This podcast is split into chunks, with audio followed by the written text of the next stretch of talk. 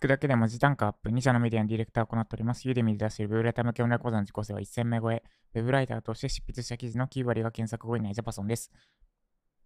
この配信では1日10分間程度であなたの文字単価アップにつながる情報を配信しています。なんでわざわざラジオでそんなことを聞かなきゃいけないのかというと、インプットをやめてしまっては、それ以上あなたのライティングスキルが上がらなくなってしまうからです。ということで今日のテーマは、ウェブライターとしてプラスアルファのスキルを身につけたい方におすすめの本3選です。ウェブライターとしてプラスアルファのスキルを身につけたい方におすすめの本3選。ウェブライター向けの文章術だったりの本っていろんな人が紹介しています。例えば沈黙のウェブライティング、沈黙のウェブマーケティングとかですね。で、その辺、あとあれか。えっ、ー、と、まあ、あるじゃないですか。ナタリー式なんちゃらとか。で、その辺は、まあ、私が紹介、改めて紹介する必要もないかなと思いますので、私の観点でプラスアルファのスキルを身につけるのに役立つ本を3つお伝えします。マーケティングと図解と、あと家事との両立ですね。3つ目おかしいであると思うかもしれないですけど、この3つをお伝えします。まず1つ目からです。まあ、まずそもそも本読むためには時間がないとできないですよね。で、そんな時間を生み出してくれる本をまず紹介します。勝間式超ロジカル家事です。勝間式超ロジカル家事。これが、マーケッターなのかな？えっと、もうもはやいろいろやってて何やってるかわからない勝間和代さん。まあ、コンサルか。経営コンサルですね。もともとは経営コンサルで、まあ、いろいろ料理教室やったり、あとは本出したり、いろいろ活動してる、幅広く活動されてる勝間和代さんの出している超ロジカル家事。勝間式超ロジカル家事です。で、いかにロジカルに料理を作るか。例えば塩分量は何パーセントにすれば味が安定するとかですね。で、そもそも料理って、なんだ、掃除機はお掃除ロボットができた。で、洗濯機も、えー、ドラム式乾燥機でほぼ自動化された。なのに料理は20年前、30年前とほぼやり方が変わってない。いまだにフライパンで火使ってる。ここはおかしくないかみたいな切り口で入っていく本です。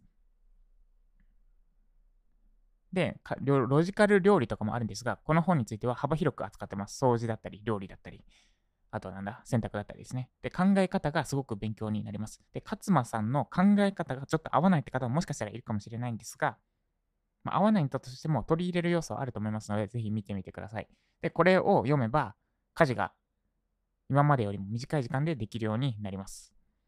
で、その空いた時間で、これから紹介する本を読んでいきましょう。で、この本読むための時間は、まあ、どうにか作ってくださいっていうところなるんですが、1冊目、勝間式超ロジカル家事です。続いて2冊目、マーケティングです。マーケティングとは、届けたい人に届け、届けたい人に物を届けるための、あなたにはこれがおすすめですよっていう情報を届けるための知識だと思ってください。で、そんなマーケティングを学んでおくと、SEO の記事書くときに、この記事は、このクライアントにとってどういう目的があって書くんだろうとか、その後ろまで考えられるようになります。この記事でこういうふうに考え方を育てて、で、後ろのバックエンドの商品につなげるためにこう書こうとかですね。後ろを知っていると、まあ、もしかしたら、なんだ、プラスアルファの仕事を受けられるかもしれません。記事だけじゃなくて、SEO、SEO だってマーケティング活動の一つなので、マーケティングをするといろいろ仕事の幅が広く学べます。そのマーケティングを学ぶのにおすすめの一冊が、読者でも、間違えた、弱者でも売れるものの売り方です。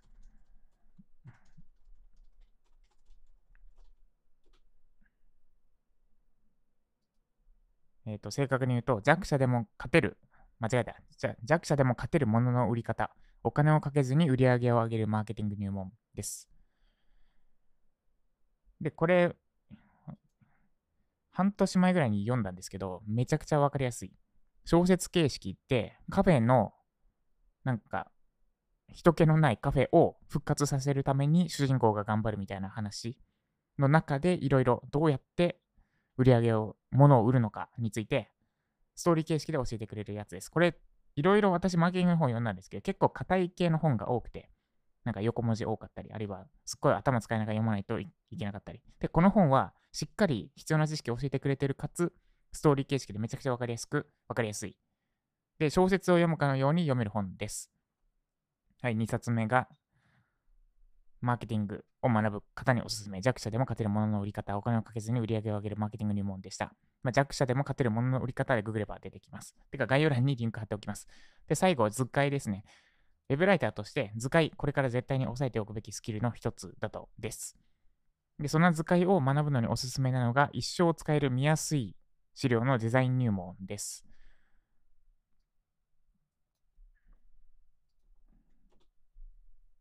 これはどちらかというと、元はコンサルの方向け？まあ、そう、そういうわけでもないのか。私がコンサル会社に入る前に図解についてもっと学んでおこう。この図表、グラフの書き方とか、まあ、主にグラフか、グラフの書き方について学んでおこうと思って買った一冊です。で、これ Kindle 版でも売ってるんですが、こちらについては書籍での購入がおすすめです。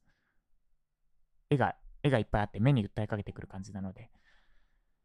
で、これで、これを読んじゃうと、今後、ウェブの記事とか、あるいはなんかアンケートの結果とか見たときに、うわ、この図表いまいちだなって思うようになっちゃいます。で、どこをどう直せばいいのかがわかるようになる。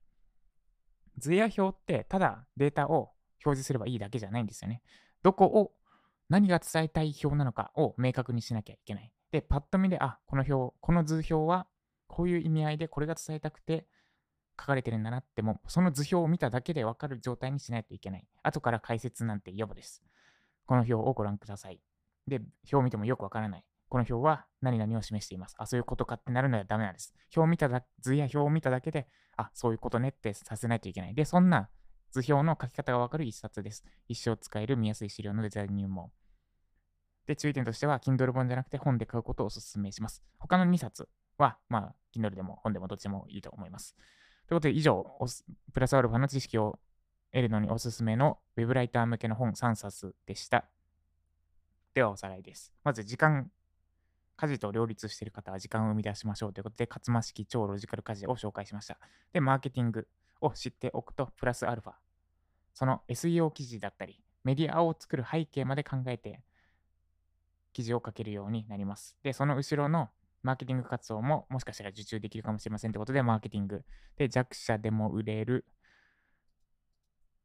弱者でも勝てるものの売り方、お金をかけずに売り上げを上げるマーケティング入門。で、最後、図解ですね。一生使える見やすい資料のデザイン入門。図や表の本当の書き方がわかる本です。ということで3冊ぜひチェックしてみてください。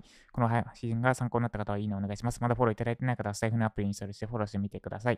もっとジャパソンさんから聞きたい知りたい学びたいって方は、ユーデミーの受講をしてみてください。ウェブライター向けにライティングの学び方だったり考え方についてお伝えしています。アラサー・リーマンがライティングを学ぶべき3つの理由という、はい、というコースです。今だけ無料公開しますので、概要欄のリンクからチェックしてみてください。ということで、今日は私は、明日から八丈島にちょっと1週間ほどワーケーションしに行くので、その準備がメインですかね。そんなに荷造りするものないんですが、それをやっていきます。あとはバックエンドをのランニングページできたので、案内を進めていく予定です。ということで、今日も頑張っていきましょう。以上、ジャポソンでした。